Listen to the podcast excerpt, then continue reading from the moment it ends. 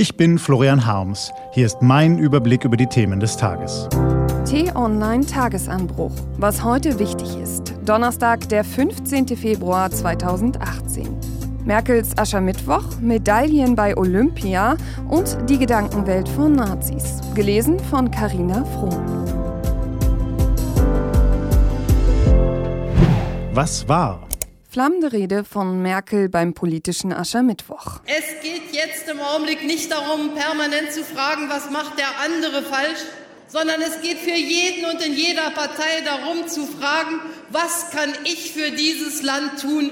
Denn das ist die Aufgabe von Politik, zu dienen und nicht rumzumosern. Angela Merkel hat den Ruf, Reden zu halten, bei denen man sich hinterher an keinen Satz erinnert. Aber gestern war alles anders. Die 20 Minuten, die sie beim politischen Aschermittwoch in einer vorpommerschen Tennishalle sprach, gehören zum eindrücklichsten, was man von dieser Kanzlerin seit Monaten gehört hat. Leidenschaftliche Sätze, klare Botschaften. Fast scheint es, als habe es die Regierungskrise gebraucht, damit Merkel endlich mal Klartext redet. Sie sprach zu ihren Parteifreunden, aber ihre Sätze können allen Bürgern zu denken geben. Es geht darum, dass wir wieder lernen, uns gegenseitig zu achten und zuzuhören und auch das Gute beim anderen zu sehen und nicht nur das Schlechte. Die Menschen wollen, dass es eine stabile Bundesregierung gibt. Und sie wollen vor allen Dingen, dass wir uns nicht permanent mit uns selbst beschäftigen, sondern dass wir bereit sind, uns mit den Problemen der Menschen vor Ort zu beschäftigen und sie zu lösen. Das ist der Auftrag und dafür haben wir auch verhandelt. Schießerei an einer US-Schule. Schon wieder eine Schule, schon wieder in den USA. Das dachten wir, als uns gestern im Newsroom die erste Meldung von der Schießerei an einer Highschool in Florida erreichte. Das ist bereits die 19. an einer US-Schule in diesem Jahr. Dabei hat das Jahr erst 45 Tage. Eine Änderung des Waffengesetzes ist dennoch nicht in Sicht. Skepsis gegen die neue große Koalition. Carsten Schneider ist parlamentarischer Geschäftsführer der SPD-Bundestagsfraktion.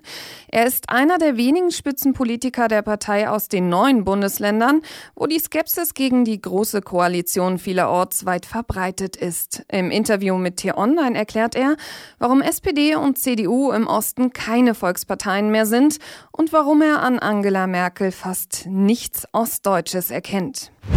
Was steht an? Die T-Online-Redaktion blickt für Sie heute unter anderem auf diese Themen. In Berlin empfängt Kanzlerin Merkel den türkischen Ministerpräsidenten Yildirim. Dabei wird sie sicher fordern, den inhaftierten deutsch-türkischen Journalisten Dennis Yücel freizulassen. Steter Tropfen hüllt vielleicht den Stein. T-Online-Kolumnistin Ursula Weidenfeld beschäftigt sich mit dem Zustand des Euros und kommt zu dem Schluss, die Zukunft der Eurozone wird nicht in Paris oder Berlin entschieden. Und Deutschland führt bei den Olympischen Winterspielen mit zwölf Medaillen die Nationenwertung an. So gut lief's lange nicht. Was ist das Geheimnis dieser Erfolgsstrategie? Diese und andere Nachrichten, Analysen, Interviews und Kolumnen gibt es den ganzen Tag auf t-online.de. Was lesen?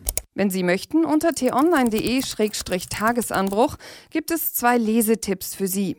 Heute geht es zum Beispiel um einen amerikanischen Soziologen, der sich 1934 fragte, was die Deutschen am Nationalsozialismus begeisterte. In einem Preisausschreiben fragte er nach Antworten. Hunderte von Briefen erreichten den Forscher. Jetzt sind sie online, haben es bis in die Gegenwart geschafft. Außerdem lief es in Europa für deutsche Fußballmannschaften diese Saison nicht doll. RB Leipzig trifft heute auf den SSC Neapel. Wir haben mit Mittelfeldspieler Kevin Campbell gesprochen.